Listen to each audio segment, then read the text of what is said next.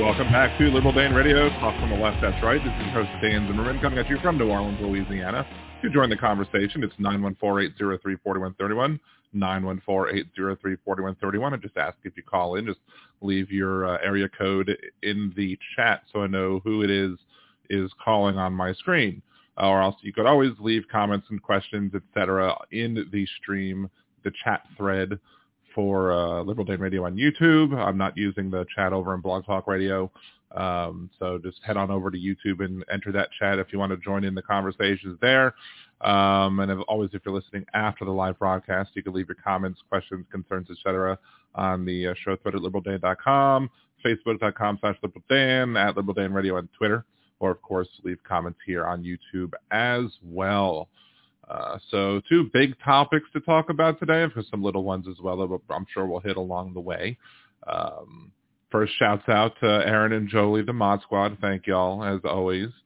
Um, shouts out to all my patrons, uh, people who have supported me for a while. You can become a Liberal Dan Radio patron uh, as little as $5 a month uh, to support the show. You might get early access to bits. I didn't upload these ones this to today, even though I had ideas yesterday because I was a bad, bad host. But you know, hey, um, wait, I already have. I even had this loaded up for. It is what it is. Thank you, Donald. Um, it's weird. I was playing. Uh, I was playing uh, Disney Dreamlight Valley on my Twitch stream the other day, uh, yesterday. If uh, twitch.tv slash nerdydan.com if you want to join me on Tuesdays and Thursdays. Uh, so I was I was playing that and I had I was interacting with Donald Duck and I was like, "Thank you, Donald," and I was like, but I can't do a Donald Duck imitation. I, I suck at it. So, um, what's up, P Dubs? Thank you for joining. Uh, so anyway, so if you want to join me with the gaming, and we talk about other stuff too if you want to in the chat. You know, it's fun. And you could also support me there for free if you have Amazon Prime. Um, what else? So news on from last week. Uh, last week I had reported that my mother-in-law's car was stolen from right in front of our house. Uh, it ended up recovered. They did find the car. Um, it was in Algiers where I live, um, a little, little bit closer to where my kids go to school. Um, they did not find the wheelchair, uh, which sucks because I don't know what's going to happen with that. I don't know if we have to replace it or not, or we have to pay anything um, to the company because it was I don't know if it was being purchased or loaned um, from covered by the insurance. The insurance is terrible. Of course, insurance is terrible all over the place. Um, that's another topic for another day. Um, but the interesting thing was that they used the, the jack in the car to replace three of the four tires with donuts, like car donuts. I guess Kia Souls, you know, have like little tiny donut they put three of the four three of the four tires were replaced. So I guess they took the tires and stole them, and I guess they could sell them whatever. But I guess the rims as well. So what what happened then was that they looked into the trunk or whatever, and they didn't do it with the fourth tire. Like the that Kia's donut was still in the car.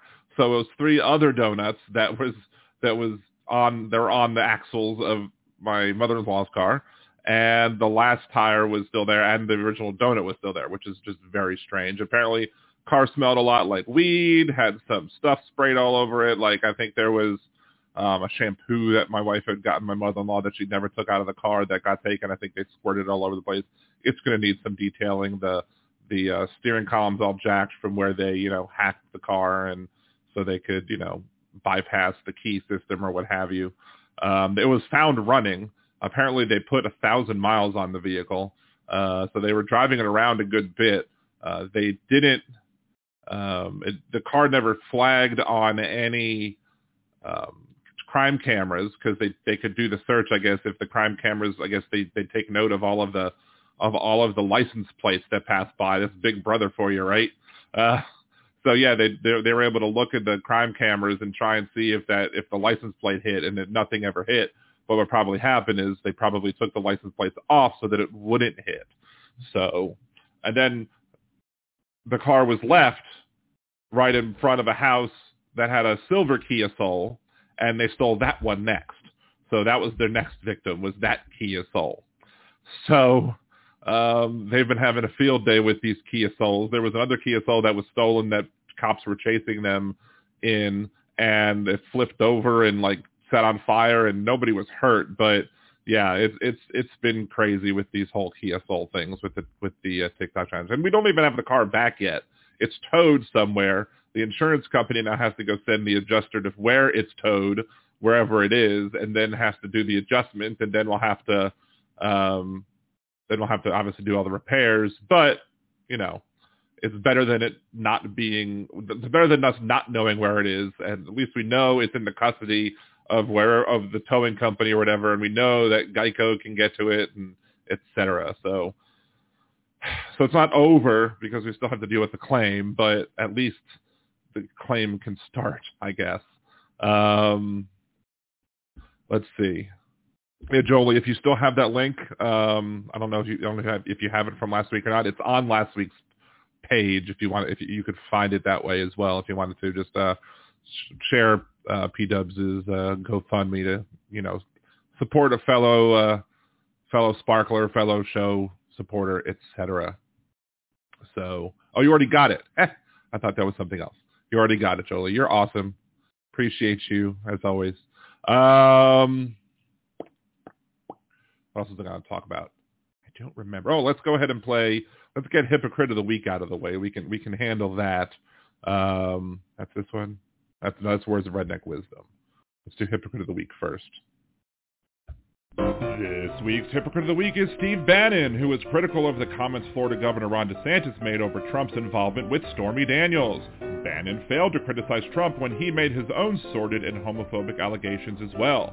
If you demand decorum when others discuss Trump, you should demand decorum from Trump as well. Do we expect that to ever happen? Of course not. To see who next week's Hypocrite of the Week will be, tune in to Liberal Dan Radio. Talk from the left, that's right. Wednesdays at 8 p.m. Central on Liberal Dan Radio on YouTube and blogtalkradio.com slash Liberal Dan. There you go, this week's Hypocrite of the Week. Of course, you have uh, DeSantis' rather, I guess, kind of funny line about, you know, I don't know anything about paying uh, hush money to porn stars or however it is that he worded it. I was surprised it came off so smoothly. Um, it was it was good delivery from from the a hole. Uh, but again, it's it's just this cult of personality that Trump has that no everybody has to behave and be on their best behavior. And if you dare insult Trump just a little bit, they go crazy and, and angry and they get pissed off. But when Trump is like, Ron DeSanctimonious, Meatball Ron, oh, I don't like to talk you know, I, I always come up with nicknames for everybody that I'm talking about. I can't call anybody by their real name. That's one of the kicker because DeSantis never mentioned Trump's name, and Trump Jr. was like, um, he can't even say my father's name. If you can't say the name Donald Trump, don't talk about Donald Trump. Well, hello, your father can't say anybody. Crooked Hillary, phony Fauci, all the other nicknames I come up with people, Lion's Head, uh, Thirsty Marco, or what was it? Was it Thirsty Marco? I don't know. I know he was thirsty at one of the at the uh, State of the Union rebuttal or what have you. But the thing is, is again, it, it's it's just sheer and utter, as as the host of the most, most Nimbus Yosh with the smooth sounds of the Percy podcast often says, uh, hypocrisy is a conservative prerequisite. So uh, we're used to the hypocrisy, but we're always going to keep calling out the hypocrisy as well. So trying to see, trying to, oh, just a lot of people saying, uh, sippy cup, Marco. nice. Um, yeah, for somebody, it's rich that Donald Trump Jr. would try and, you know, say, say his name. Well, tell your dad to say the names of the people that he's talking about you know, have some decorum on his part or else don't expect decorum on everybody else's part. It's crazy. Uh, hey, Kimchi. Hey, MJ Daniel. Who else? Robert, thank you for joining as well. Robert, one of the Liberal Radio patrons. Thank you very much. Um, so today's show is a tale of two recalls. I gave a little preview of the show last night on my Twitch stream. I was kind of discussing it. So to make sure that, you know, you know, some people got a little heads up about it. And so the first recall election is one I've talked about already uh, recently, which is the recall attempt uh, to get Mayor Latoya Cantrell removed from office early in her second term. Now, the last election, I think they had 47,000 or so people voted for her uh, because it was just a very low turnout election. It, it was embarrassingly low with the turnout. So only like 47,000 showed up um, of the 225 to 250,000 uh, voters that we have in the city of New Orleans. Now, that question is, is there's officially like 250, and you need 20% of the overall amount of registered voters in order for you to be able to successfully recall somebody if the district is greater than a certain number. Smaller districts require higher percentages, but the you know the the higher the population, the lower the threshold of a, as a percent wise that you need to get a recall petition su- successfully done, so that you, the governor is then required to call a special election to see whether or not they want to recall uh, the elected official or not. So that that was one of the big beefs of the recall petition, folks, is that they thought it was unfair that you know you had so many people on the rolls that were incorrect in whatever way, shape, or form because they're hooked in with this other group that is working to try and quote clean the voter rolls because they don't like the fact that you know they they have people who use certain addresses that don't seem intuitive to them, I guess, where they're like, oh, there were seven people who were registered to vote at a uh, FedEx mailbox. I'm like, okay, what's wrong with that? If there's somebody who wants to maintain that they're residents of the state of Louisiana and therefore vote here, but if they're like a traveling nurse and they're going around doing traveling, or if they work like on a cruise ship or some other some other um, area where you know you want to maintain again your residency here, but you don't feel like paying for rent while you're away, you could use a PO box, and it's reasonable and to use a PO box. Uh, and part of the thing with these, with this, this advocacy is that they view that anybody with an invalid address automatically means you're not a valid voter. But if you don't have a home, if you're homeless, you don't lose your right to vote. Of course, we we played that clip as well because to uh, uh, there was there was some conservative fighting going on, arguing on that show that I listened to because some of them were saying that people who are homeless should not be able to vote, and uh, Jeff was saying that they should be able to vote, especially if they're veterans, because there is a homeless veteran veteran problem. So there's there's a whole bunch of rigmarole about that. But at the end of the day, you know, it turned out initially that they would need uh, 50,000 uh, successfully legitimate signatures to get Latoya Cantrell recalled, or at least have the recall election to see if, if you're going to recall or not. Um, but there was a deal made between the petitioners and the Secretary of State, and they said, okay, well, we'll uh, we'll adjust or we'll approximate that the total number of voters in the city is, you know, 25,000 less than what it officially is on the rolls. So they didn't remove anybody from the rolls, but they just made up a number out of thin air that says, oh, this is the number we're using, um, but with no rhyme or reason as to how they came to that number.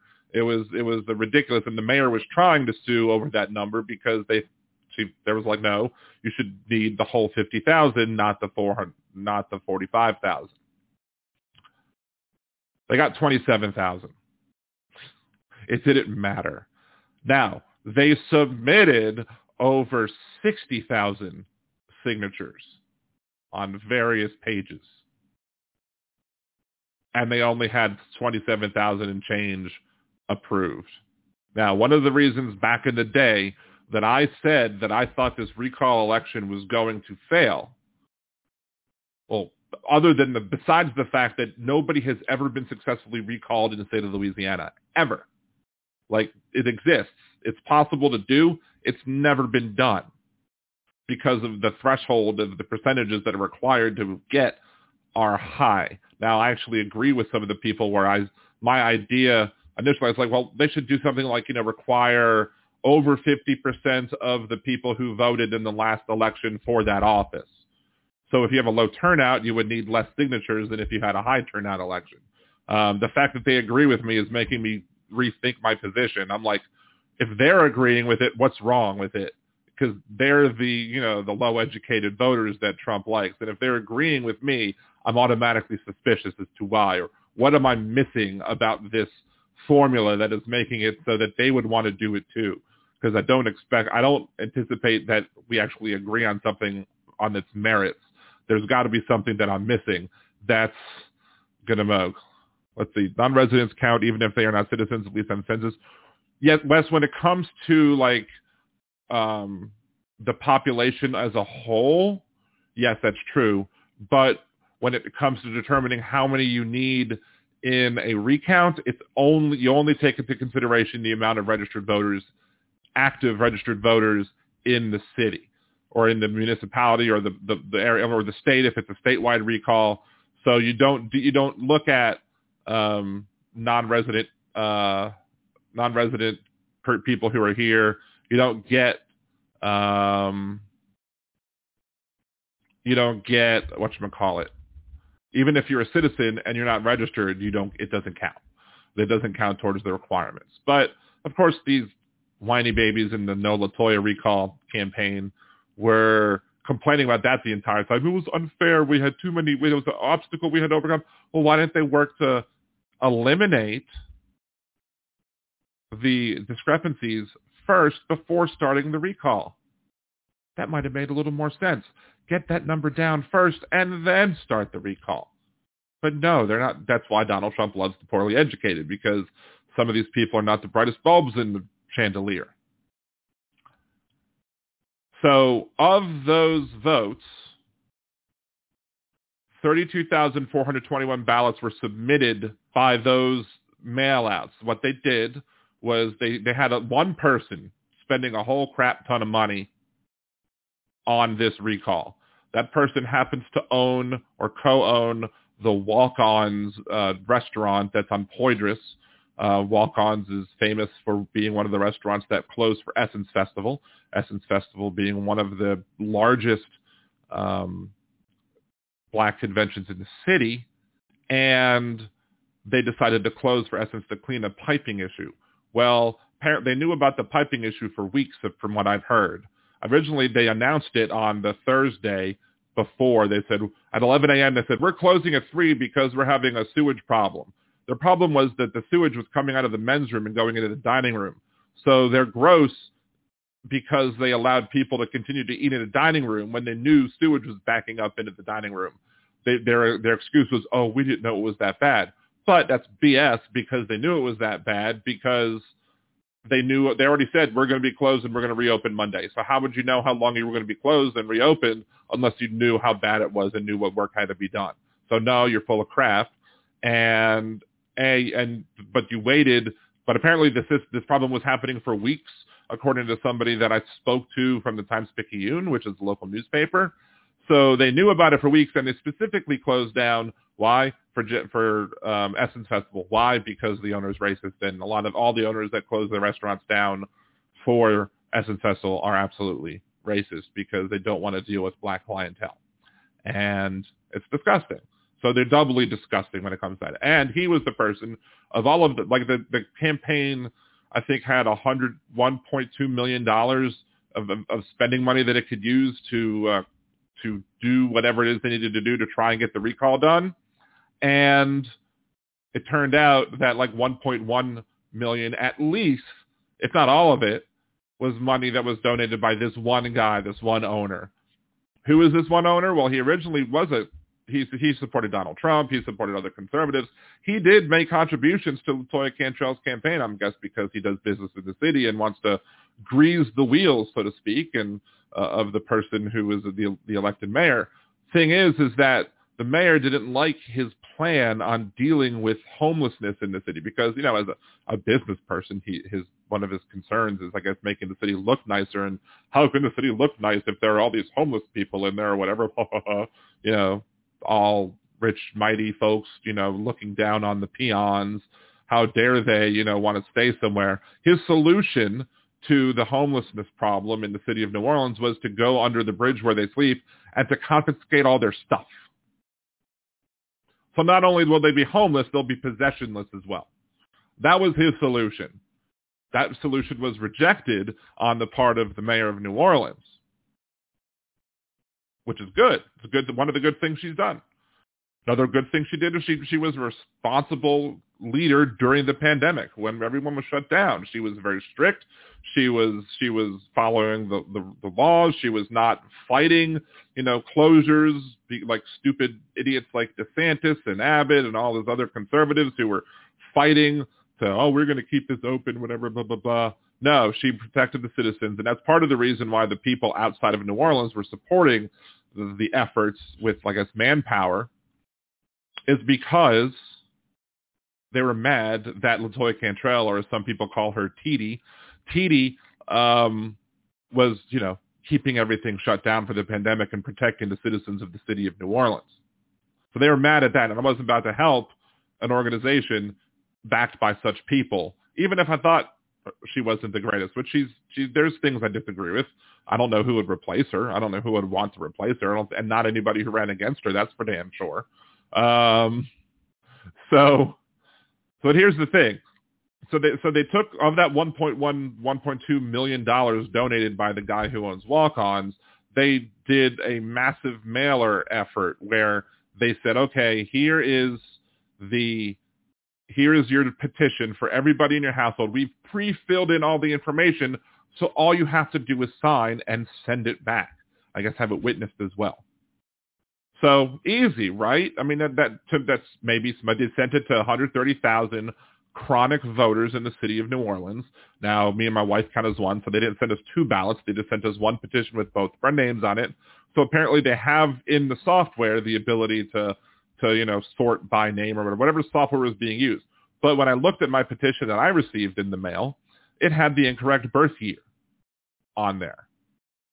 So I'm like, well, I can't possibly be the only one this has happened for. Uh, I would be shocked because I know the Secretary of State has my correct birth year because I was, I was able to check my voting information online using that information, which included my birth year. But they put an incorrect birth year, so that to me that says that there is either a clerical error when entering the, the, the information or there is a bug that was putting wrong information in certain places.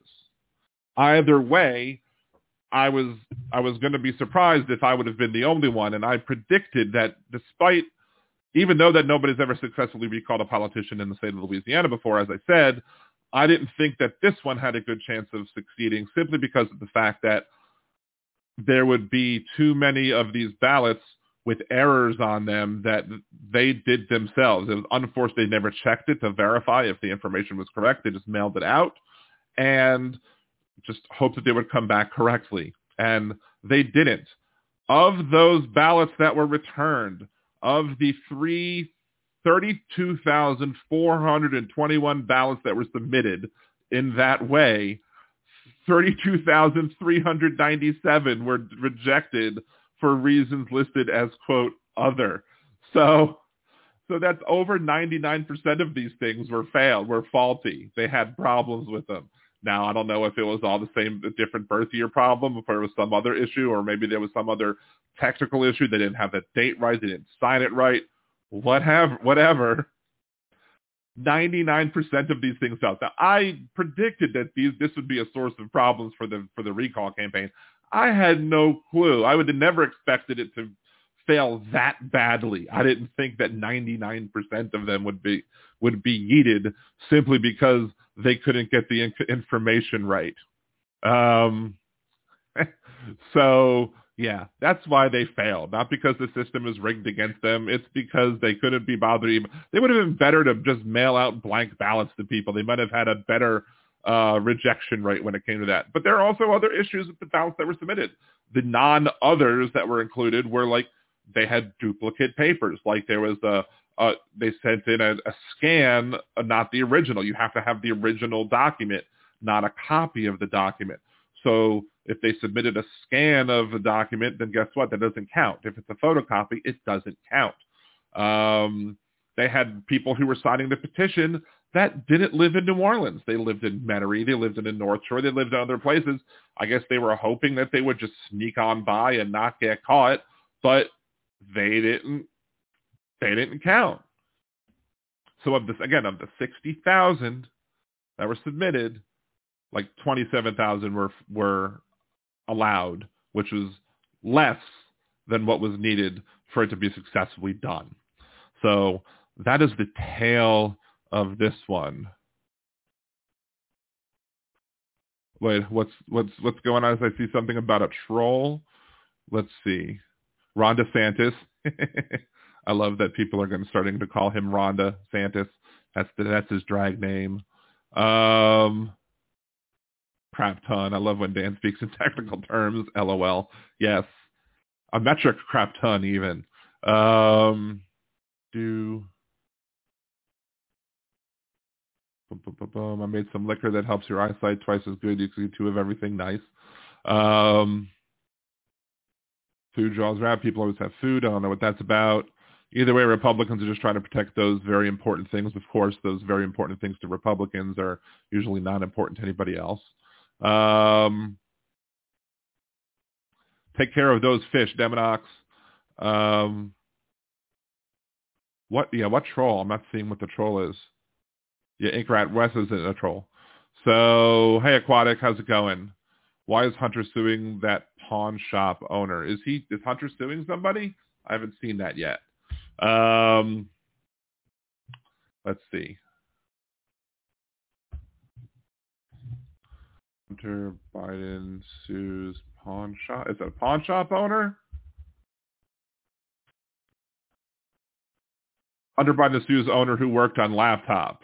So it's a computer repair shop owner. So let, let's let's pop this open. Well, this let's see. Biden said this is on Bloomberg. Biden said content of laptop was shared without permission. Lawsuit filed after store owner sued younger Biden Schiff. Hunter Biden is suing the owner of a computer repair shop where he allegedly dropped off his infamous laptop, claiming the man improperly copied and helped disseminate his personal data. The suit filed in Friday in U.S. Court of Delaware is response to defamation acted by the shop owner, John Paul Mac Isaac. Is that the Beatles? Um, has anybody else made that joke before? I'm sure they have. Um, hello, Inkrat. Thank you for joining us. I welcome you to uh, welcome you. Why is it just not showing the rest of the article? I'm just having it's not loading. Let's see if I can find another. Um, what's the CNN one to say? Hunter Biden is accusing Delaware computer repair shop owner who worked on a laptop of trying to invade his privacy and wrongfully sharing his personal data with for political purposes. Biden's lawyers also say that John Paul Mac Isaac, George and Ringo opposed the presidential candidate of Hunter's father, Joe Biden, and then he gave Hunter Biden's data to political enemies to help then President Trump in 2020. Mac Isaac intended and knew or clearly should have known that people to whom he provided the data that he believed to belong to Biden would be then used against then candidate Biden, Joe Biden, to help against Trump. Hunter Biden's lawyers wrote in the court filing Friday. Um, the filing from Hunter Biden's lawyers outlined several ways Mac Isaac provided data to others, including when they say Mac Isaac sent a hard drive inside a stuffed animal to his father in New Mexico to a lawyer who worked with Trump's attorney Rudy Giuliani. Um, the unauthorized accessing and dissemination of Mr. Biden's data is offensive and objectionable to Mr. Biden. So it's not. Are they? They're not. Are they not saying? They're not saying that he actually still brought the the a laptop in, which which upholds the idea of there was no laptop. Um, let's see. In court filing Friday, Hunter Biden's lawyer acknowledged that there's some of his electronic data was in Mac Isaac's possession, but he didn't admit the laptop was his, nor does he specify which records that were shared are his. Uh, Hunter Biden hasn't publicly claimed ownership of the laptop. He said in a 2021 interview that it could be his or it could have been hacked or a Russian fabrication. Um, I mean, the idea that he would go to a um, that he would cross the country just to drop off the laptop to the one to the one computer store owner or repair shop owner that couldn't identify who he was, it doesn't pass the smell test. So that's kind of silly for me. So I still don't believe that. I, so I, I, I believe that Hunter is doing is saying, yes, some of this is my data. I didn't, but he's not saying that he gave him the computer. He is just saying that that his data was was taken wherever wherever this computer repair shop, Mac Isaac, got the information from. He then disseminated it to other people, and and that harmed Hunter Biden, and as such, that's the cost cause for his lawsuit. So there you go. Crazy ridiculousness. Um, so let's see. West does get whacked every now and then. Um, Wes, I have a troll who thinks that she is a liberal writer, whatever. Wes, calm down. Um, anyway, so that was a good half hour of the show. Um, we're not going to take a break. We're just going to keep on powering right through. Um, hey, Alarasia, how's it going? Thank you for joining us. Appreciate you for coming around. Um, there are 17 likes and 14 viewers. So, hey, that's that's a good thing. Although there's 30 views and 14, 17 likes. So if you haven't liked yet, like it. Like the video. Um, share it with your friends too. Anyway, next topic of conversation is the other recall. So, what's the deal with the other recall? Um, well, if you remember the Brock Turner case, uh, in the Brock Turner case, uh, the People versus Turner, a jury convicted, and I'm getting this from the web. This part is in the website recallreframe.com about the film. Um, in People versus Turner, a jury convicted Stanford swimming star Brock Turner of sexual assault and attempted rape of an unconscious woman, Chanel Miller, on the university campus. Judge, was it Aaron Persky?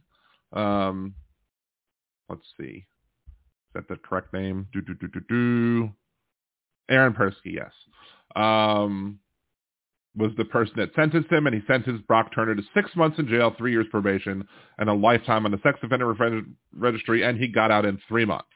And of course, there was massive outrage, outrage over what happened because six months for this blatant, heinous attempted rape, for the sexual assault, is clearly too little to anybody who was looking at the case and, and, and how horrible the case was. So this caused the people of California to uh, attempt a recall. They put out the petitions or whatever. Um, as this from NPR, Judge Aaron Persky, who handed down the sentence of a high-profile sexual assault trial of Stanford student Brock Turner, was recalled by voters on California on Tuesday. So it was the first time in 87 years that California recalled a judge from a bench. The voters uh, removed him. They got, they got, I guess, the required signatures, and they went ahead and got the required votes, and they removed him from office. Um, again, I don't know how many people would say, oh, yeah, six months is enough. Although I'm sitting here, and I'm sitting there, and I'm watching this the recall reframed mini documentary or documentary short about what was going on. And there were people on there who were saying things like, well, the judge had his discretion and that sentence was within the guidelines that are allowed a, ju- a judge, so he didn't violate the law. He was empowered by the state of California to hand out such a sentence. And there was a lot of, there was some apologia of the sentencing that I found to be disconcerting and uncomfortable because I'm like, are you really defending this judge? How can you defend the judge? How can you defend this this sentencing? This guy is an example of somebody who clearly needs to be punished because there's no. It, it's one of the rare cases where you have witnesses to the rape or witnesses to the sexual assault. So you you they saw it happening. We all know it happened. And yet he got such a slap on the wrist. And there you have these legal experts who are like, oh well, it was it was it was a fair ruling, and I'm like, a fair, not a fair ruling, but a fair uh, sentencing, and I'm just like, how? But uh, instead of reacting immediately, um, in my video series that I have on the channel, I have three videos on it so far, coming to terms with activism, and there's more on the way eventually. I promise at some point. Um, part of part of that video series is the idea that if you hear something that is counterintuitive to your worldview, to your experiences, if you, something doesn't sound right to you, instead of just immediately lashing out and immediately pounding on the keyboard and horrible garble and I don't, you know, this is ridiculous and I don't understand it. Take a step back. You relax. You, you, you let it marinate. You, you think about it from other points of view. You maybe try and do a little bit more research to try and find out what it is that about this term that you are having a problem with. Are you putting the wrong term on it maybe? Or are you are you getting this idea wrong or do you understand it correctly? You know, take that time to really understand what's being spoke, spoken about. You don't have to agree at the end of the day, but you know, um, allowed me to have using my own advice allowed me to take a step back and try and at least have an open mind to the idea of what these people are trying to say and what this documentary is trying to say. Um, what's up, Andrea? Thank you for joining us. Appreciate you. Um, and what the documentary was pointing out, or one of the things that the documentary pointed out, is that um, we have an incarceration problem in the state of this in this country. We are the most incarcerated country in the world. I think Louisiana, where this Brock Turner wasn't, but Louisiana is the, the, the king of kings when it comes to uh, incarcerating people. We love to incarcerate people. It's just our national pastime. So what happened in in California during the recall and, and beyond? Or what are the what are the people who created this documentary trying to say about what happened um, in this in the wake of the attempts and of successfully recalling this judge? Well, immediately, according to the documentary, there was a 30% increase in sentencing across the state. So whatever a sentence might have been over the past year or whatever metric they use to determine this, whatever mention, whatever whatever metric they used, they determined that sentencing went up 30% across California in the six weeks following the recall. So what they're trying to say is that the other, all of the judges are elected in the state of California. And when the voters stood up, stood up and said, hey, we don't want none of this weak sentencing crap, the judges were like afraid for their jobs, supposedly. That's the argument that the documentary is making. And it's saying that, well, if you are getting sentencing that's increasing by 30% across the board, then what then the then the unintended consequence of pushing for a recall and successfully recalling Judge Persky was uh, more disenfranchisement of people being sent to jail since black people nationwide tend to be incarcerated for much longer sentences disproportionately than their white counterparts committing the same crimes, then if sentencing is going up 30% across California, that means that black people are getting 30% higher um, sentencing rates or, or that are of, of their already elevated rates. So they're they're seeing even more of a disproportionate amount of the increased sentencing. So, um, let's see, the director of the film, according to the San Francisco Standard, acknowledged the profound cognitive dissonance that can occur for people who supported the recall and who are also against mass incarceration which are typically both progressive positions, the article says. People who supported the recall now finding assumptions challenged. We have had hard and important conversations, Cohen said, acknowledging the other side. Michelle Dauber is a Stanford law professor, spearheaded the recall, had a different perspective. Uh, she goes, as for any supposed negative consequences of the recall, in my view, there is no credible evidence that the recall election produced longer sentences. That's because, contrary to the arguments of the recall critics, most judges are trying to follow the law and act with integrity rather than following election results. Um, but still, she's not giving necessarily any data to prove that argument that there was that that the sentencing was consistent while these people who created this documentary are showing data, at least I don't know the exact hard data of it, but there's they're they're presenting data that says 30% increase in sentencing in the six weeks after the recall.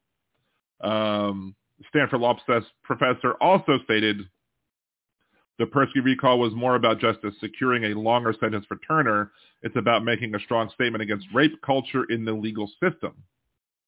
Um,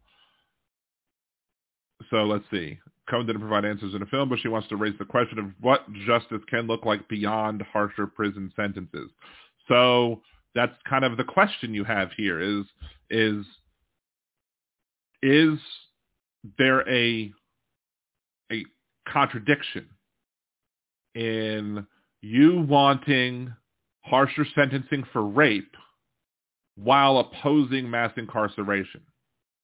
I don't necessarily think there is, but I think that's what the people who created the documentary, and I, I highly recommend everybody watch it. Um, here is, if you have MSNBC, it's probably available on demand. Um, let's copy it and paste it into the chat. Thank you, Betty Loco. Ab. Oh, there's the link to the to the to the website of the documentary, uh, the recall reframed. Uh, I guess there's links where you can watch it. Uh, streaming on NBC Peacock. Uh, it's available for educational screenings via Kaga Releasing. Um, broadcast on starting March 19th. Blah, blah, blah, and there's also screenings of it coming up. So if you have Peacock, you can watch it. So, um, but yeah, it, it brings up questions as to is there is there a contradiction in wanting harsher sentences for certain crimes while opposing mass incarceration? These these people are suggesting that there very well might be. Um, I after thinking about after taking the time to think about it, I'm not convinced that there is is a hypocrisy there. There is a um, contradiction there. I think you can be overall for less incarceration while supporting harsh sentences for certain crimes. And I mean, the racial disparities in sentencing exist and will exist regardless of um, regardless of what happened in the recall. Now, some people might think that in the in those six weeks prior after the recall, you had a situation where maybe people were getting sentences harshly across the board.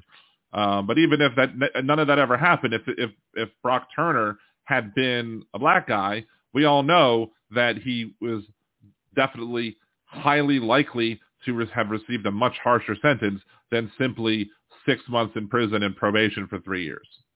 We know, we all know it would have been a much bigger sentence, a much lar- longer sentence than what Brock Turner got. So a simple D and D. What's D and D? Plain doesn't know. You should not get any prison for Dungeons and Dragons. I don't know what you're. I don't know what you were saying. Uh, hey Megan, how's it going? Good to see you. Um, Megan was part of our part of the uh, Twitch stream last night, uh, where I gave a little bit of the preview of what was going on. So that that's one of the questions, and and I would love to see in the in the chat what you feel about it. Do you feel that you can you that if you suppose if if you oppose mass incarceration and want to reduce mass incarceration, can you do so in concert with wanting higher harsher crimes for harsher punishment for certain crimes? I think you can. Uh, some people might disagree. Um, I it, it, may very well be possible that in a short term, I don't know if this is in the long term, because the the the documentary was basically saying that the six months after or the six weeks after the recall, um, you saw higher sentencing. But did that was that just a blip? Did it go back to normal after those after the shock of those six weeks? Um, was there anything else about those six weeks, about the crimes in those six weeks that happened to be different that might account for the sentencing disparities? Because uh, six weeks, I don't know if that's a very large sample space comparatively for the for the trends of years before and years after. Uh, drunken disorderly conduct. Okay, yes. Drunken disorderly conduct should probably not involve prison. And we can have a whole show about what crimes should have prison time, what crimes should not have prison time, uh, what shouldn't even be crimes. like, you know, smoking a personal amount of marijuana shouldn't be a crime. But, you know, in some areas it is. So let's see. So there's Judge, there's a picture on the MSN, MSNBC article with Aaron Persky holding a sign that says "Reject the recall of Aaron, Judge Aaron Persky. Don't recall a respected judge who followed the law. Um, again, he may very well have followed the law, but he could he probably would have also followed the law if he would have given him three years or five years in prison. You know, that was probably within the law as well. So the fact that you follow the law doesn't mean that what your actions were ethical or in any way good when it comes to justice in this country. Um, Penny luck, I had to book my own brother for D&D. So embarrassing. Oof. Let's see. Agolf Twiddler. Sounds like the documentary disbelieves in moderates. Well, that's the other thing. Like, that's the other thing that I was actually gonna gonna bring up is that the the documentary kind of is a black and white type of thing. It's either you you support you want harsher punishment for this, so therefore you support harsher punishment, or you support what happened in his sentencing because you believe in ending mass incarceration. And I guess one thing that I would say is that whatever justice whatever justice looked like for Brock Turner, justice did not include, in my opinion, a simple six-month sentence. But whatever justice should have looked like, that should be irrelevant to any other case. Whatever the case is, should be judged on its own merits. Like we shouldn't say, oh, let's, we shouldn't be like, okay, well, we're going to increase the punishment for rape, or we're going to increase the minimum guidelines when it comes to uh, rape sentences. You know, doing that shouldn't have any impact on any other crime. That's why I think it's different. That's why I think you can absolutely push for an end of mass incarceration while still supporting some incarceration for people like rapists, like Brock Turner. Let's see. Hey, Sehag, long time no see. How are you? How are you? Um, Andrea, hope your arms feeling any better with medication or whatever, hopefully. Um, yes, we, our healthcare system does need an overhaul big time. Thank you. Be a quote by the judge. Persky said he considered the factors noted by the probation office and the severe impact of imprisonment on the defendant's life. And see, that's part of the problem that I had with his sentence. I mean, sure, he listened to the probation officer, but what what what guided the probation officer's guidelines? Like what what caused the probation officer to say, "Oh, this amount of sentence is okay for this for this crime"? But hey, Elizabeth. Um, but the other thing is that the effect on the defendant's life, that's none of our concern. It, he should have, Brock Turner should have been worried about his own life and his own future before deciding to violate somebody's autonomy, before deciding to push himself on a passed out drunk person. He, you know, he, he, he fucked around and he should have found out, but the judge apparently didn't want him finding out enough. That's the thing, is that there are many examples of crime where it's root it's rooted in a systemic problem that's based on something else like you know maybe theft you know theft simple theft of, of food is because of poverty. So you you maybe solve the problem where people are stealing food by making sure that everybody has food available. And maybe you don't lock people up for trying to feed themselves. Maybe you create better systems to feed themselves where you don't necessarily need a a any sort of harsh prison sentence to make people afraid to, you know, grab a can of beans for their family so they can eat for the night or what have you. But when it comes to rape, you know, the fact that you have to tell somebody that they shouldn't be raping anybody is a problem. You know, in and of itself, that already makes that person a sociopath. That they don't, that they need to be told and they need to be threatened with long prison sentences before they say, oh, well, you know, maybe I won't rape then. You know, my, the default is don't rape. Period. End of story. That's it. Respect the autonomy of other people. It's very easy to respect the body autonomy of other people. And you can do it while yourself are drunk. I know. I think I've told the story before, but I know. You, I was six hand grenades in, and that's enough to be fit chased. And I knew that the person who I was hanging out with was way too drunk to be consenting to anything. So I made sure she got home back in college. This is in the 90s when we didn't have as many, I think, conversations about consent and body autonomy. Um, it was back then we were still no means no instead of yes means yes. Um, so if you should have the default of I'm not going to violate this person's autonomy.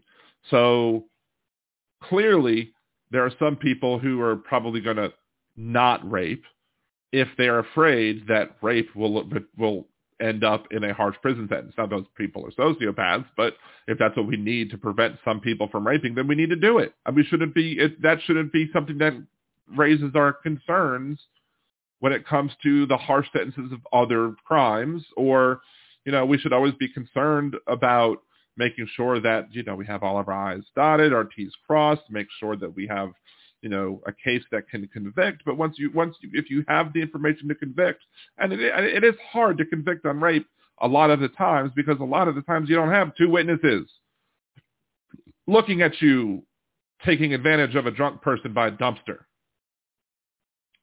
But this is not one of those cases. This is not a he said, she said.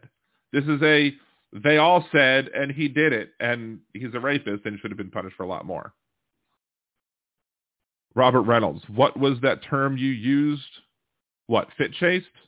Was it fit chased instead of saying the other one to not have it be a curse? Is that the one you heard? Um, see Elizabeth, friends don't let friends drink drive. Honor is ordered with another date. Um, bu- bu- bu- so I heard Stephanie Ruhle talking about someone comparing the orange creepsicles imminent indictment to Christ on the cross and I may hurl. Yeah, they're uh, that's always interesting. Okay, good. I was right. You were worrying about fit chased. so, and that's and that's one of the things in, in discussing in discussing rape or whatever um, is that there are people, you know, there's the general argument where where people get mad, you know, tell men not to rape. You know, if if you're worried about men raping people, don't tell people how to not get raped. Tell men to not rape. And people are like, whoa, nobody needs to be told not. Well, yes, they do. I mean, the, the people who are going to, who have it out there and say like, yes, I'm going to go rape, you know, those people need the harsh sentences or whatever. Those people are the ones who are actively doing, those are absolute sociopaths. Now, the other sociopaths are the people who may really not realize that certain activities are rape because of how they're raised, if they're raised wrong. Know, there are people, I've had arguments on my personal Facebook page over hookup culture, and it's it's perfectly okay to to get people drunk as though or or to just keep both people just imbibing drinks. You know, what what's wrong with giving somebody another drink just so they can, you know, um, be a little more easy or grease the wheels or whatever. And my point is no, that's stupid. If you need to provide somebody another shot of alcohol to increase your chances of having sex, then you shouldn't be having sex with that person. And that should automatically trigger if sex does happen and you're plying this person with alcohol to try to get it to happen, it's not sex, it's rape. But there are people who I think need to understand that some of the things that they feel are okay and don't think are wrong because they don't, because a sociopath doesn't think that what they're doing is wrong. They, those sociopaths, the other sociopaths don't care that it's wrong and they're just going to do it. But these, the other set of sociopaths are the ones that don't think that what they're doing is immoral, a, a violation of anybody's body autonomy. They feel that they, if, if, if they get a yes via six shots of alcohol in a short period of time, that they feel that that's okay. And it's not. Absolutely not okay at all. But clearly, that, even isn't even where Brock Turner was. Brock Turner was she was I don't even think he provided her the alcohol, if I'm remembering it correctly. I, he just found this drunk girl and said, Oh, I'm gonna go ahead and do this and fortunately there were people who could stop it from happening and he should have been punished more. Um let's see, Tim Farrell, I have two sisters and mother never to be told not to rape. I, I mean, there are people with sisters and mothers who rape. So I don't think that having a sister and mother is anything. I think I was raised properly to understand things like consent. Um, you know, I'm trying to teach my boys to consent to bodily autonomy of other people, including their brothers, including themselves. Like I've told them that they don't need to hug anybody if they don't want to hug. It doesn't matter if they're a family member. If they don't want to hug, they're free to not hug. Um, trying to teach them, you know, how important it is for them to be able to, if they don't want to be touched, if they don't want to be whatever, leave the other person alone. If let them doing it. Okay, feel better, Andrea. Thank you. Um, sex offenders need to be brought to the back 40 and dealt with accordingly. I mean, I would like that. Let's see, Kimchi. Uh, much of this comes from teaching that women are subservient and must obey Iron Age superstitions rules. Absolutely, that's part of the patriarchy. Um, it's one of the things that you know I need to make a video about because I say patriarchy and a lot of people are like, there's no patriarchy, blah, blah, blah, blah, blah. But yeah, we, we live in a, in a male-led society. We live in a society where, where men are the default breadwinners, where women are the default child bearers, and that needs to change. Now, some it's changing in some areas, but it's not changing in every area. It's not changing fast enough. So, but yeah, we live in, we still have a lot of people who believe that you know, it's the manly man thing to do to go get drunk, get laid, and in reality, it's not. You know, because if if if you're getting, I mean, I don't care if you're getting drunk and getting laid. I mean, people should respect your bodily autonomy as well. But if you're, if again, if you need to go ply alcohol on other people, that's not consent. That's not okay. Um, say how it takes two to tango. How you carry yourself goes a long way, no matter what gender you are. I mean, it does take two to yeah, it takes two to tango, but it's not a tango if one of them isn't consenting to it. It's assault. A, a tango where only one person wants to tango is assault. As simple as that. Um, do do do do do.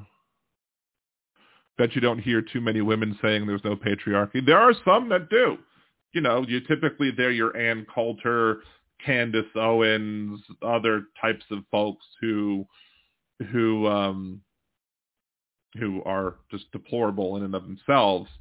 But yeah, they, they, there are plenty of women who are conservatives who are like, oh, we don't live in a patriarchy, or that they just, or they like that we live in a patriarchy because they uh, embrace our, um, they embrace antiquated gender roles. So Laura Ingraham. Yes, Laura Ingraham. I mean, a lot of them won't, won't say, I love the patriarchy. They'll just say, we don't live in a patriarchy, and then embrace what we have, which is in and of itself a patriarchy. Of course, if somebody's like, we don't live in a patriarchy and they're conservative, the first thing to do is obviously ask them what a patriarchy is. Just like you ask them, well, well woke. It's woke. We need to fight woke culture. What's woke mean to you? Let us know. What do you think? Because I did that to Home Dude a few weeks back, and Home Dude hang hung up before he had to answer. So, and that one video again that we talked about last week that went viral of the uh, woman being told, asked, "Hey, what's being woke? What does that mean?" It's like, well, I can't do it in 15 seconds. You can have all the time you want. Tell us what woke is, and the person at least had enough uh, sense to understand that this is going to be something that went viral because she got drawn into a corner and whatever. Just like the guy calling in, you know, who was saying Gibson Media, who was saying that all of these things that he was falsely calling rape culture, not rape culture, CRT. He was falsely calling CRT. These are the things that are happening in CRT in our schools. Well, it's not CRT, but can you give us an example? Give us an example of where anything, and he couldn't give me one. Why? Because it's not happening. Because they've made a boogeyman. So they make a boogeyman out of everything, and half the time it's a confession of their own actions. Um, Wes, I would you say girls need to be warned not to trust anybody around their drinks. My mother, when I was going off to college, told me to never trust my drink around anybody. Never leave your drink alone. Never, you know, she gave me she gave me the advice because you could get taken advantage of a guy if they, they drug you, they could take advantage of you, rob you, whatever, whatever else they wanted to do to you. So um, I think, and I disagree with some people who say that that advice perpetuates rape culture. If you if you're a giving it to everybody and not just giving it to women, and b you're not bringing it up after the fact. Like, don't tell somebody who's saying I was raped. Well, did you watch your drink? No, that that's victim blaming. But if you're going to tell them, look, always bring your drink with you. You know, make sure to, you know, use the fingernail polish that they created that'll change colors depending on what uh, drug might be in your drink. Um, you know, t- giving them tools to avoid being raped is fine as long as you're giving everybody the same tools. But but the focus needs to be on making sure that people understand consent. The focus needs to be on making sure that people understand the need to respect body autonomy and what is rape, what isn't rape, and then, you know, if the people still can't follow that, you then have to give them punishment. And to me, the punishment should be strong and and should be should it should be a preventive thing. The, the it should be a deterrent is the word I was looking for. The longer sentences in rape cases should be deterrents to prevent people who would otherwise rape from doing so because they're afraid that they don't want to be locked up for that long. So, so yeah, if I get plastered and drive a car, I'm not the victim of the criminal. That just goes to show that if you are, that you can still commit a crime while drunk. You don't have to be you don't have to be sober to commit crimes. Like in the situation that I was bringing up where I was back in college and I had six hand grenades and the woman I was with had six hand grenades. Well, she tried. She didn't finish them. But I was drunk. I was plastered. She was drunker. She was much more drunk than I was. She was much more intoxicated because I was bigger than she was and I could handle my liquor better. But that didn't give me the excuse says, well, I'm drunk, so I'm not responsible for my actions. No, I still knew that I was that this person that I was hanging out with was too drunk to consent to anything, and as such, I had the responsibility to not do anything with her. And it doesn't matter how drunk she was. It doesn't matter that she chose to get that drunk. It doesn't matter what situation she put herself in. At the end of the day, it was my responsibility to respect her body autonomy and to make sure that she got home safely without being molested. Even though I was 99.7% certain that she would have been fine with us having sex. And we did at a later point when we were both sober. So I was right, but it, it, even with that percentage, it's not worth the gamble because I didn't know for certain. There was no Jimmy Buffett rule. There was no thing of us saying, why don't we get drunk and screw? Because if you if, if you're if you're with somebody or whatever, and and and both of you are like, yeah, we're gonna get drunk, we're gonna get shit faced, and then we're gonna you know have a whole bunch of naked fun.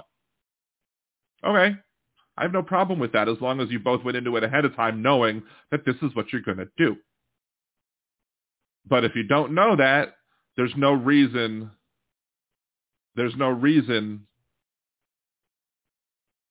to take any actions because you should know whether or not the person is consenting. And if they're too drunk to consent to anything else, they're too drunk to consent for sex. If they're too drunk to drive a car, they're too drunk to consent to sex. What I would say to some people is like, would you sign, if, if you're a dude and you're trying to hook up with somebody, would you sign a business agreement, a business arrangement, a contract with this person at their level of current level of intoxication? Because if you've got somebody drunk, you, oh, I'm, they're not going to sign the contract that for me to buy their business for for some cheap amount of money. Let me ply a couple more drinks into them so they so they'll agree to sell me their business on the cheap.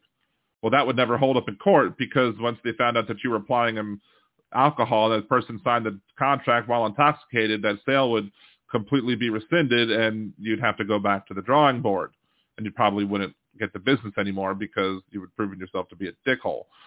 But yeah, if you if you wouldn't sign a business contract with a person, don't have sex with them. It's as simple as that. Wes, you can back out any time. Absolutely. You can absolutely withdraw consent at any time. And I and Kimchi, you said no means no. I go further. I say yes means yes because it's not the absence of a no that should allow you to go ahead and do it because that woman that Brock Turner raped or sexually assaulted, I guess, um, she didn't say no. She didn't say anything. She was passed out drunk. So only a consented to yes, a sober yes is the only thing that counts. A sober yes by somebody who is legally able to consent is the only thing that counts. That's why I think the burden, it should be yes means yes and not no means no. Um, and yes, either party may back out of sex at any time. It's not just, you know, it's not just a guy thing. It's not just a girl thing. It's not a non-binary thing. It's whoever is involved in the sex act at the time, be it two two people, three people, ten people. If anybody feels at any point of, you know, hey, I don't want to do this anymore, they have their their have the right to do so because consent to sex doesn't mean consent to sex in perpetuity and even consenting to something, you know, you can change your mind in the middle or right beforehand. It doesn't matter. So Kimchi, I did tell the manager he let me sit at the bar and drink the rest of the night. He did my tables and tips and then about where we can leave a I missed half of that. I had done before and eventually realized what was happening. I can't imagine what would happen if I hadn't. When I was waiting tables, I left my drink at a waitress station. Someone slipped me some acid while night. Wow, that's crazy. Um, say hi. So at what point are you too intoxicated to not accept sex? One drinks, two drinks, four drinks. Um, but look, alcohol is poison and drugs are bad. Okay. Um, at what point are you too intoxicated to not accept sex? Well, that's ultimately the call. It's it's not See, my thing is, it's not my job. So I guess I could. Well, first of all, let's say this: anybody like my wife, you know, she knows that she has blanket consent.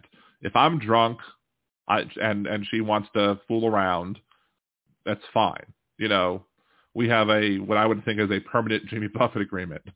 Um, you know, that never changes. It's fine. But I'm fairly certain that, you know, she knows that if I'm drunk, you know, doesn't matter how drunk I am, as long as I'm uh, physically capable of doing something, I would be happy to do it. Um, if that's not TMI, I don't know. If this should be a if that should be part of the subject of the liberal Dan after dark uh, conversation or what have you. Um, P-dubs, when you're over your legal limit, it depends on your weight, right? It depends. It, it depends on your blood alcohol content. I think it more the it more depends on your metabolism of the alcohol. Yes, kimchi, my wife is very cool. I married up. Um, do totally been drugged at a party. Somebody bit a hole in my jeans. Bad things happen. No bueno. Bit a hole in your jeans was a zombie party. Jesus. Um, Let's see. Is that a?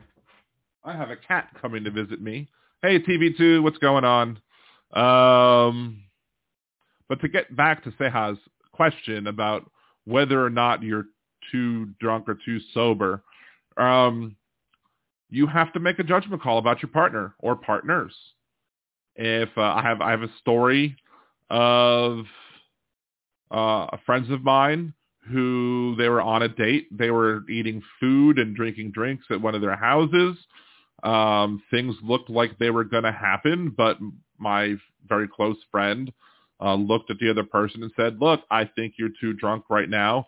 I would appreciate. Let's just sit and talk for a while, and if after an hour and after you sober up a little more, if you still feel like doing it, then we can go ahead and do it. And so they sat there, they talked for another hour, drank some water, didn't drink any more alcohol, they sobered up, and they got down.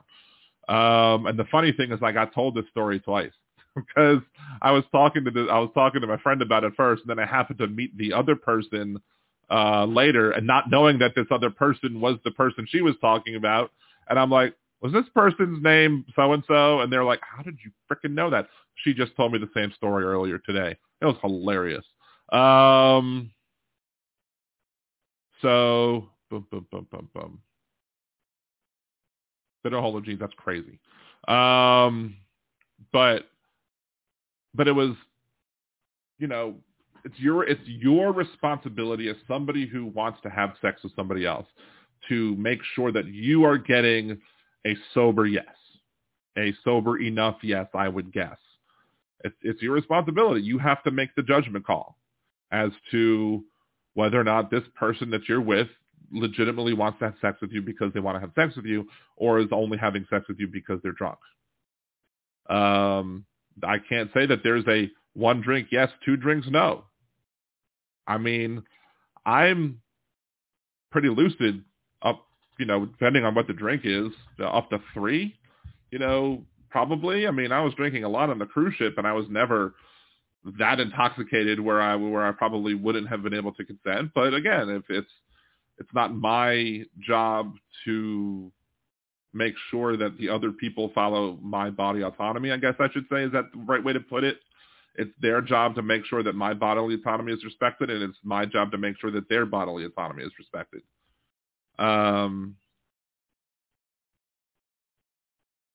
so yeah, I'm in agreement. I'm not a victim blamer. I just think that situations like this can get out of hand fast. It can. That's one of the reasons why hookup culture is toxic, is because you you have people who are muddying the water too much with alcohol and not not not understanding the, the responsibilities that you have when it comes to that. So, if to me, if if you're concerned with if somebody's concerned with if you have doubts as to whether or not the person is sober enough to consent, you're probably right in doubting that this person is not sober enough to consent. Wait sometimes. Wait a few minutes. Wait an hour. If it, if if they sober up and they still want to do it, cool. Have fun. But if they're still drunk and don't do it. Like I had a passenger one time when I was driving Uber. It was one of my last passengers, I think uh, before the pandemic started, but before I stopped driving for about three years. Uh, the only reason I drive recently because I had drove recently because I had a great incentive, um, which is rare these days. But this this passenger was in the front seat and she was talking about how much she wanted to get, how much she wanted to get laid that night, but she was flipping drunk. And I was like, she's like, do you think, do you think that I could get laid tonight? And I was like, I would hope that nobody would. Uh, I'm sure you'd be able to find people, but at this point, how how intoxicated you are, I'm thinking to myself, anybody who had sex with you right now would be raping you. I don't care how much you say that you want to get laid. No, it's it's it would not be a good thing for them to have sex with us. I mean, I could probably find you the audio of the video because I think I downloaded from the camera finally and just play what she was saying. It was kind of, you know, there was some vulgarity in there, but um See, I love the story of the guy who said, "Hey, let's sober up if you still want to." But damn, that sounds like a fairy tale. Um, and it wasn't a guy. It wasn't a guy that said it. It was it was a woman. They were they were uh, both women. So I just left the gender out because it's not really relevant to the idea of what consent is. It, again, it has nothing to do. Like there was uh, flat out, there was a time where I didn't feel comfortable with something that was going on, but I felt kind of forced uh, with this older woman of that I was seeing because I was trapped in her house and I had no way back home and there was no Uber and Lyft at the time. And, you know, I don't regret it. I don't, I, I mean, I don't feel like I was harmed greatly by what happened. Um, but technically it still falls under that category where she didn't, it was not, she had the upper hand. She had the power. I had no ability to really say no and I had to just power through it. And that's part of toxic masculinity because toxic masculinity says, well, men don't say no to free sex. You know, toxic masculinity is like, well, you should just go ahead and do it because you're a man and that's what men do. And men aren't supposed to have body autonomy when it comes to that. Men are supposed to be able to, are supposed to jump at the chance to have, to have some sex. So, you know, again, I'm, I'm I still know the person to this day. Uh, we don't we haven't talked in forever, but you know, we did at some point later have consensual sex that was clearly consented to.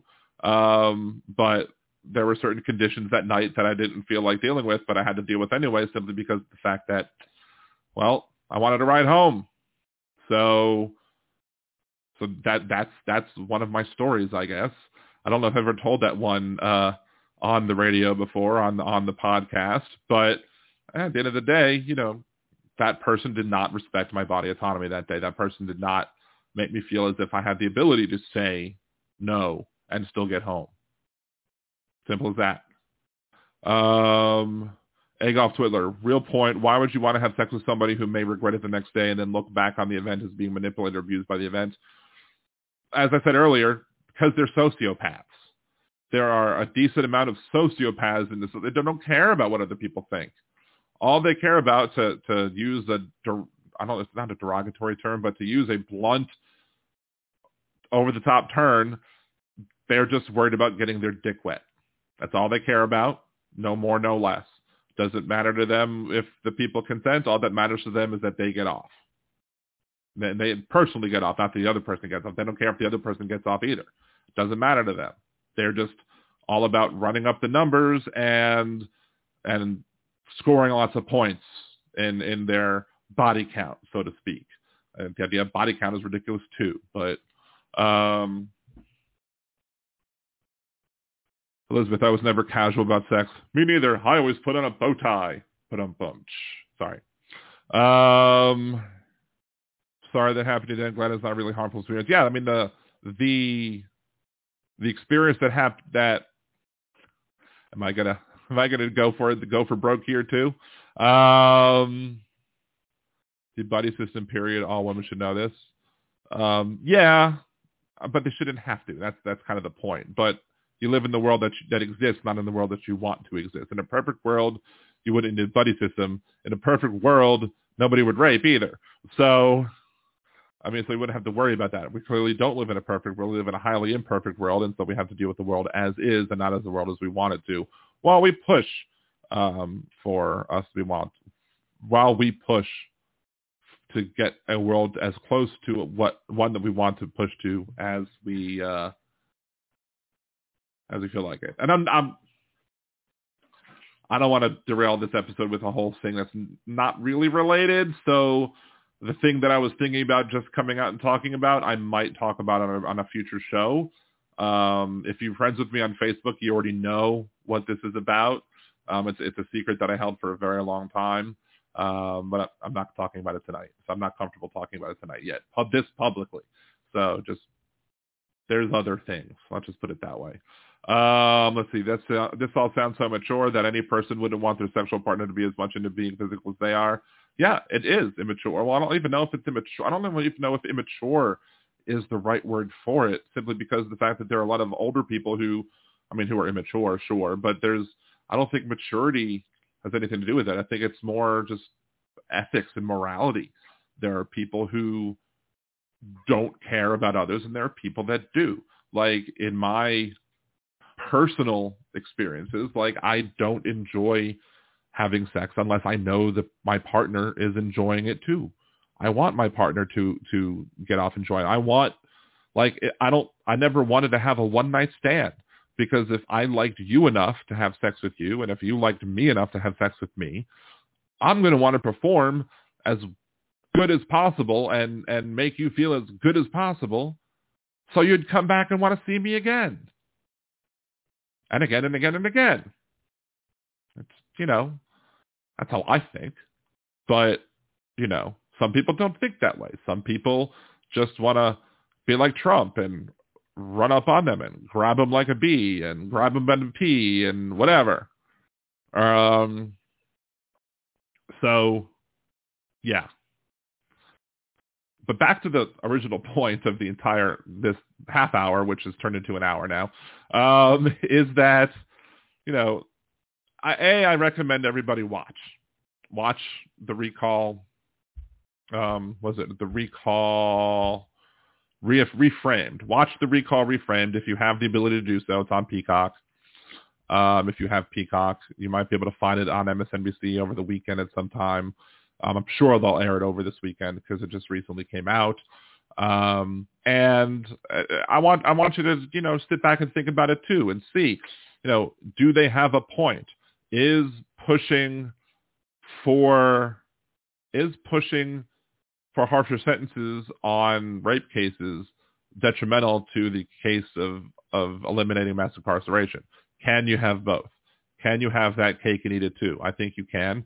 Um, after I've, but I sat and thought about it a good bit. I, I, I didn't, because I, I, my life view never really had me consider the idea that by pushing for harsher sentencing for rape, you're pushing, potentially pushing to have mass incarceration uh, be perpetuated.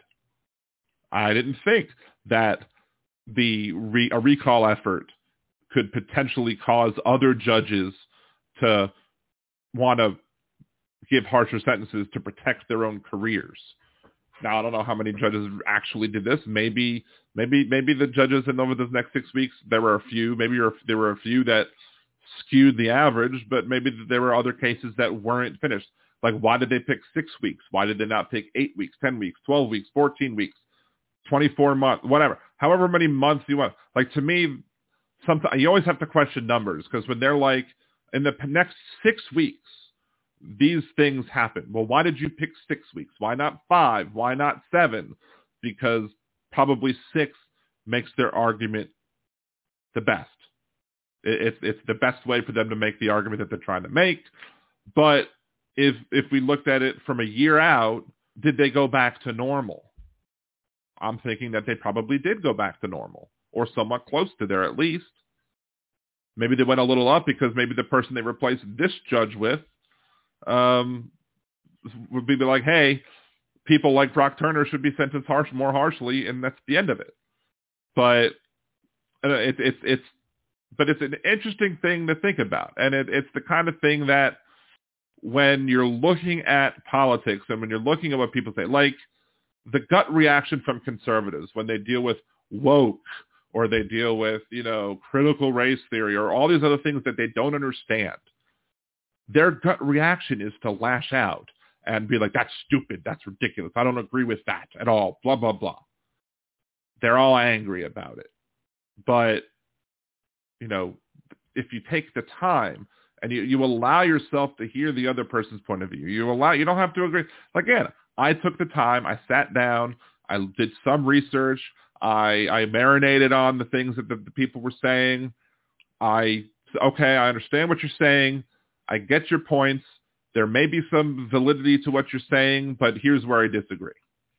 And then you, that's where you, that's how you have better discussions at the end of the day too.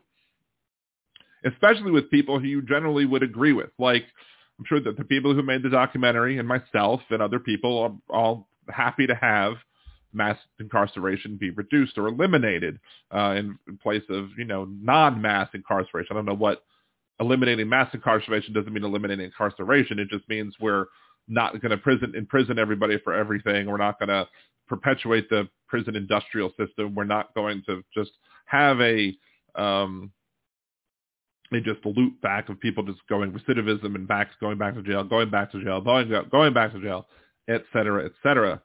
Um, so that's how you have those conversations. That that that's how you can better understand other people's point of view is just by not going with your gut reaction when it comes to things that don't seem intuitive to you and allowing yourself to to just kind of take a breather and to try and understand it and then re-engage in the conversation and be like, okay, I understand why you're saying what you're saying. It'll make your arguments better too because you don't have to agree with them. You could just, but you can understand what they're saying so you can actually argue with what's being said instead of arguing straw men. Like I used to not, I used to reject the idea of the term rape culture because in part I was defining it in my own head without really understanding what other people were saying and other people's definition. And like the first definition I saw, I think was pretty sh- horrible anyway. It was a bad definition. Um, but I eventually listened and changed my worldview because I understood what was being said with it now. A lot of times with conservatives, like with discussing woke, discussing CRT, they don't know what those things really are. They're just told to be afraid of them, and then they just harble garble and get all angry. But if they were to take the time and actually understand what being woke meant, what being what CRT is, and and and the underlying concept behind it, maybe some of them might take the opportunity to realize, oh wait, I'm wrong. Most of them won't because it's a cardinal sin to uh, admit that you're wrong in the Republican Party as a conservative. So, oh wait, caller, yes, Elizabeth. Sorry, I was looking at the screen and not looking down at the other screen, so I didn't necessarily see the caller calling in. So, hey, what's going on? Um, hey, can you hear me? Yes, I can hear you. Great. Um, the thing is, is that these are prisons for profit, and when there's a profit motive to jail your neighbor, Yep. you know, it's okay. I mean, mine might be messed up. Yeah, I can hear you. I, you. You broke up. You broke up a little bit, but it's it's it's fine. But I understand your point, and I get. I I agree with you. Uh, ending for-profit prisons will do a lot to eliminate mass incarceration because these for-profit prisons donate to judges, elected judges. They donate to politicians to appoint judges. Yes. They they they. There's a profit motive for them to continuously do that. yes, it's a, it's a racket. Oh, hold on. Wait, wait. They can't hear you. Okay. Uh, Let hold get- on. Let me. let me get off. Uh, I don't think it's you. I don't think it's you. I think it's um um hold on. Speakers. Say something now. Okay, I'm here. Yes, I think they can hear you now. All right, so start over. Okay, well, the whole thing with the prisons for profit, when there's a profit motive to jail your neighbor, then there's big business. There's money to be had. And so, is that all right? Can Yeah, I, we okay? could definitely hear you.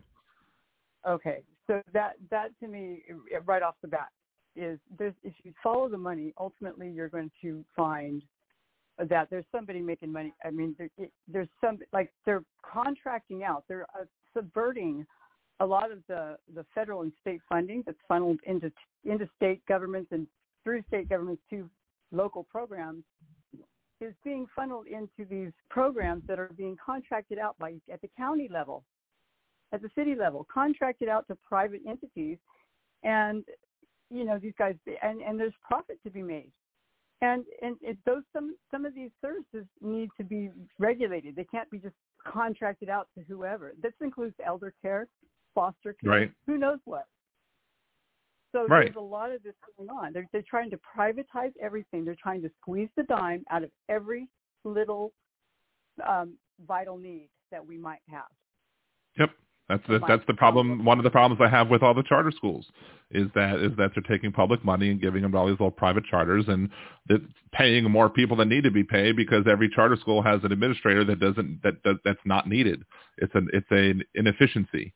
So Yeah, I mean- and they don't have to be certified. They don't have to be certified, Right. and the charter school cannot be regulated because they're not receiving the the, the public money in directly. It's it's subverting again, subverting the system. Right, and that's Yeah. what they want to do. They, like that's early on when Donald Trump was was elected, and he was talking about turning Washington upside down. I was like, he's going to shake it like a couch and try and get all of the money out of it. That's what they try and do. They try and privatize every single thing. Every vital need, every vital resource, uh, food, fuel, um, uh, medication, anything that we need, uh, Yep. they want to privatize so they can hang it over us and decide who lives and dies. And this is that's, you know, it really is a death cult they used to threaten when Obamacare was going through. Right. Obamacare had the death penalty. Every every conservative accusation often ends up being a confession. They they they said Right. Obamacare had death panels. Of course, what they called death panels was was a limitation of cost sharing. It was ridiculous. Um, Yeah. I actually have a I had an audio from way back in the day where I was telling somebody who was in Congress. I went I went to one of his town halls and I was like, "No, you're wrong." and the congressman was like, "You're much much smarter than I am," and so I played that on the air a lot when I was had my terrestrial radio show. so yeah, so I enjoyed the fact that that uh, Congressman Cao, who was only one term, uh, did say you were much much smarter than I am because I agree, uh, at least on that thing because I actually read the bill and he didn't. He just read a letter from the Liberty Counsel, and that's what that's the thing is all these propagandists, all these propagandists out there that that people don't question because again, Donald Trump said he loves the poorly educated, and so a he wants to keep people poorly educated, and b he will take advantage of them of the fact that they are poorly educated by telling them things and convincing them that his lies are are for truth, and then they doubt everybody else. So Well, that's part of undermining the institutions and just like uh, any kind of so an attempt to undermine our currency, like Right. the U.S. dollar. That's why I never have been really up for the pseudo currency. Sorry if I'm offending anybody who's into that, but I never was. And there's just a couple things, you know, that I just I've been skeptical about uh, engaging in, just because they had too many wide, wide-ranging potential consequences, and they were hammered through real Congress real fast. right, And um, anyway, so anyway, I'm gonna um, let you go because I'm in the middle of trying to make chicken and dumplings. So okay, I want some. you have to make me some if I'm ever in your neck of the woods. Yeah, well, it's been raining, so I'm trying to get something warm going. So anyway, Nice. uh, thanks All for right. having me on. Appreciate Oh, you're it. very welcome. Have a good rest of your day. Thank you for calling. Now, I do have a question. I do have a question for the Yes. rest of the chat, just for the rest of the chat. Um, did y'all hear this week's um, hypocrite of the week? Because apparently my uh, audio settings might not have been correct. So I'm thinking that my hypocrite of the week did not play at least on the air. At least it didn't play. It played on the podcast. It didn't play on the. Uh, it might. It might not have played audibly on um, on the air. So let's go ahead and we're going to go ahead and just play Hypocrite of the Week anyway again, since I know it's going to be playing now. This week's Hypocrite of the Week is Steve Bannon, who was critical of the comments Florida Governor Ron DeSantis made over Trump's involvement with Stormy Daniels. Bannon failed to criticize Trump when he made his own sordid and homophobic allegations as well. If you demand decorum when others discuss Trump, you should demand decorum from Trump as well. Do we expect that to ever happen? Of course not. To see who next week's Hypocrite of the Week will be, tune in to Liberal Dan Radio. Talk from the left, that's right. Wednesdays at 8 p.m. Central on Liberal Dan Radio on YouTube and blogtalkradio.com slash Liberal Dan. All right, that's this week's Hypocrite of the Week. Uh, if, if we did not hear, I don't know what happened. Um, my set, one of my settings that uh, captures the desktop audio just went to default, and I don't know why the default defaulted off of the off of something else. I think it default went to like the monitor or something. So that's why we weren't hearing Elizabeth. But fortunately, we got it taken care of, and we got to hear that as well. Um, but while we're at it, I- I'm kind of playing this. I already have next week's words of redneck wisdom picked out because it's the same dude that this week's words of redneck wisdom. But I just want you to hear just, I mean, this guy, I think, makes Fekus sound like a brain surgeon. Like, this guy is, whew, I've heard him several times before. I finally, I finally uh, went ahead and downloaded this the show to make this week's words of redneck wisdom.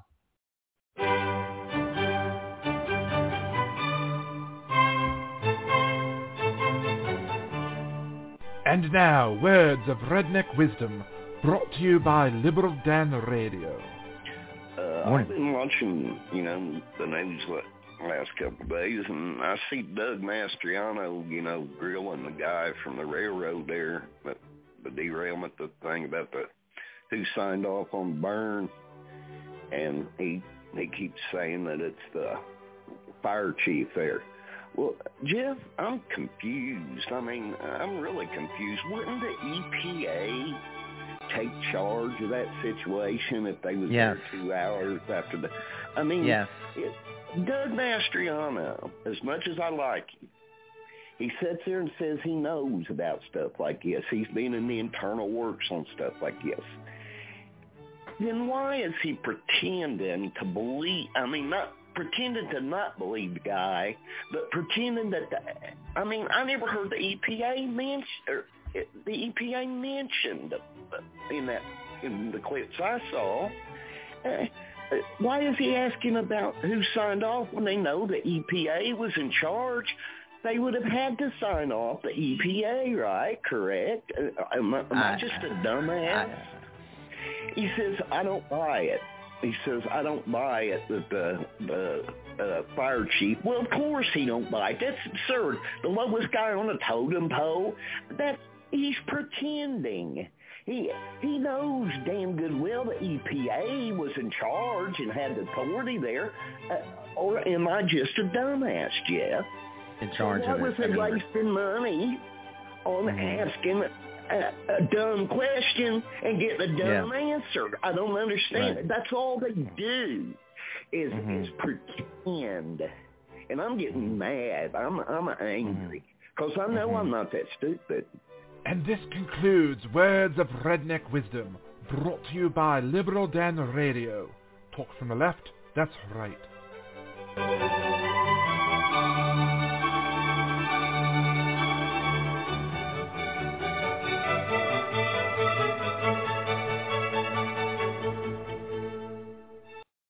All right, so there you go. This week's words of redneck, words of redneck wisdom, Jeff. I, I, I, am I a dumbass? Well, I think you might be. I reckon. Um, yeah.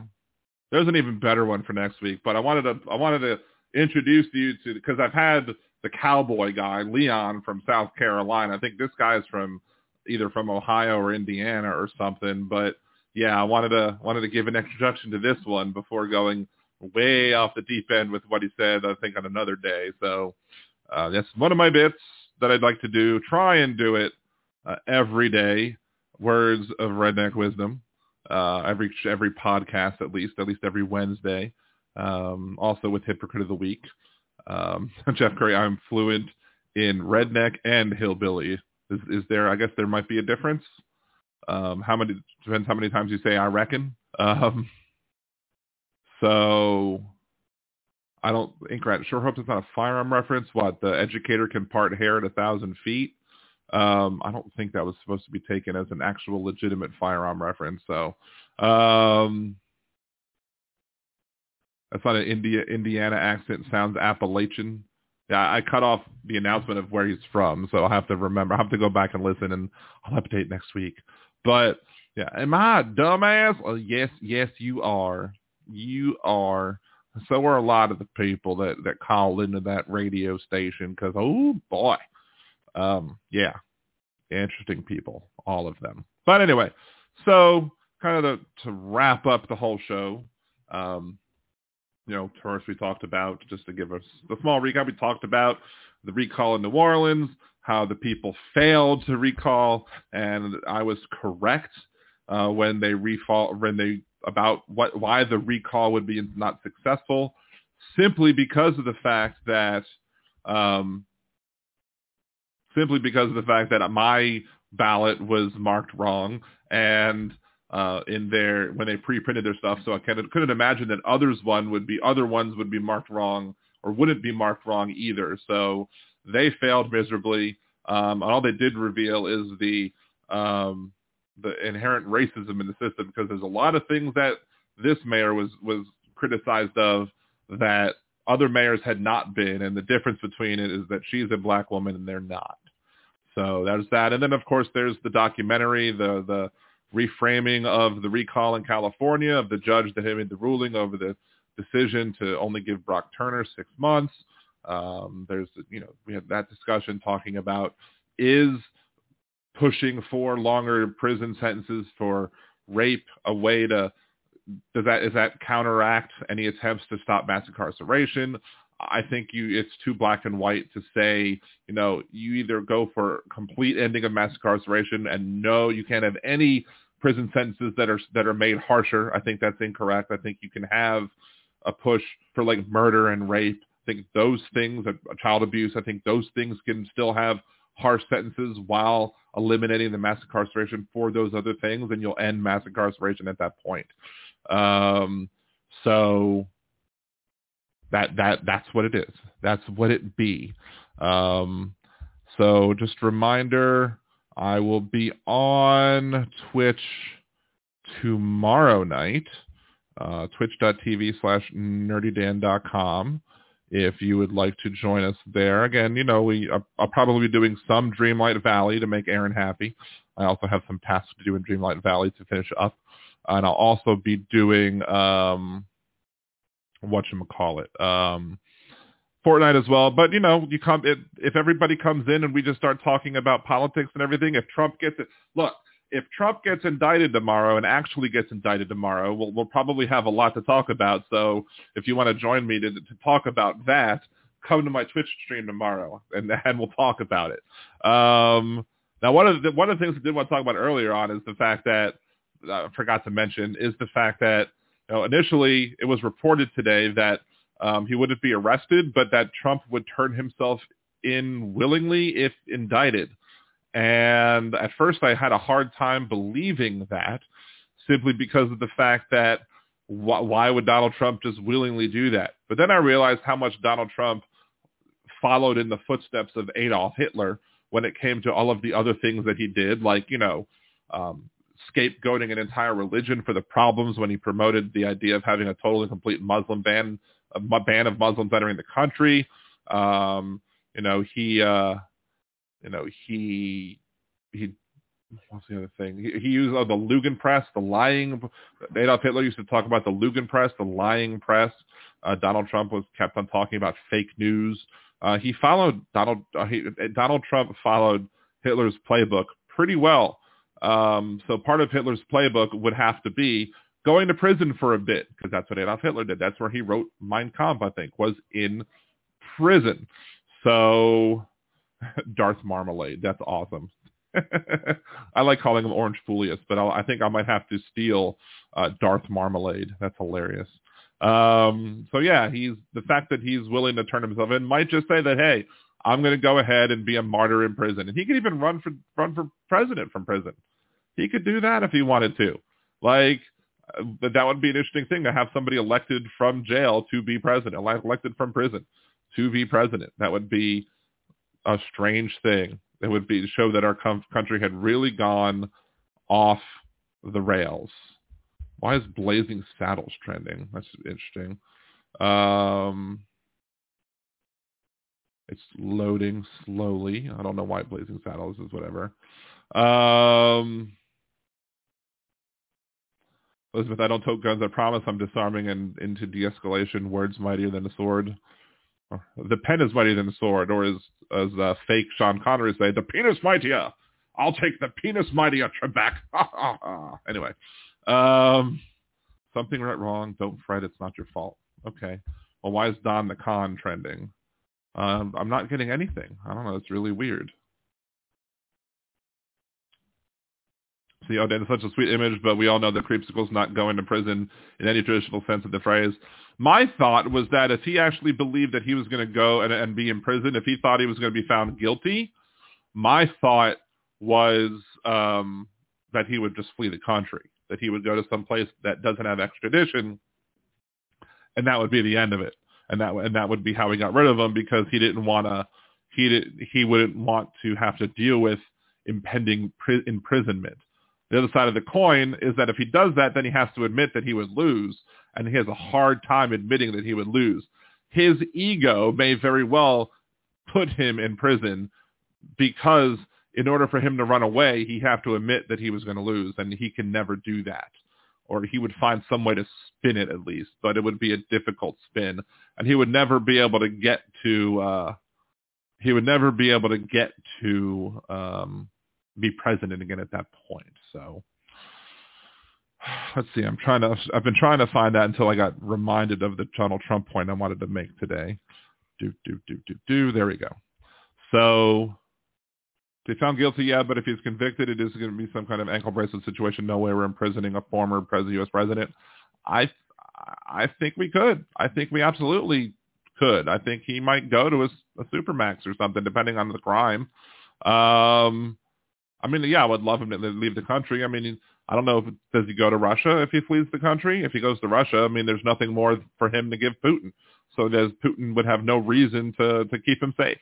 So I don't think he goes to Russia. I think he goes somewhere else. But maybe he could take all the deplorables with him. That would be awesome. he could just, you know, do a mass exodus like the Israelis fleeing slavery in Egypt uh, for the promised land. They could go go all leave the United States following their Donald Trump like a bunch of lemmings and head somewhere else where they can name him emperor for life, call their new country dumb and they can build whatever wall they want to, even though they don't have to because no one will want to go. No one will want to go into dumb Pakistan to begin with. So, bless your heart, Dan. I mean, you know, I don't know. It, it, it's it's it's really difficult to understand to, to, to understand and figure out what's going to happen because you have to bounce Donald Trump's ego off of Donald Trump's willing, wanting to be free, and you have to and, and willingness to circumvent and violate the law, um, and then you have to have a little bit of trust, I guess, in the in the in the judicial system.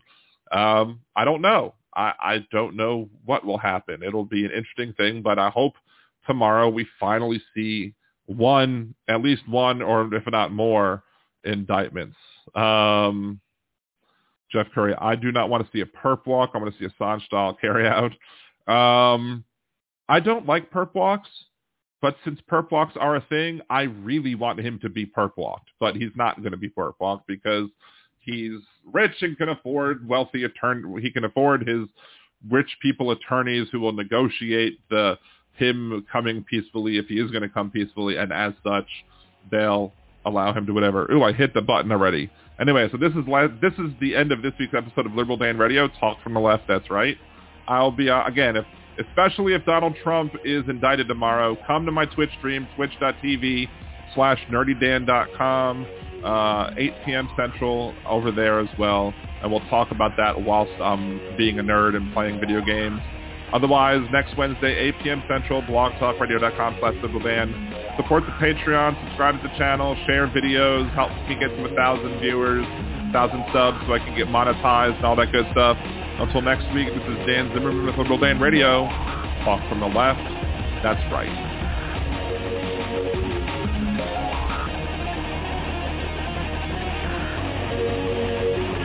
Yeah.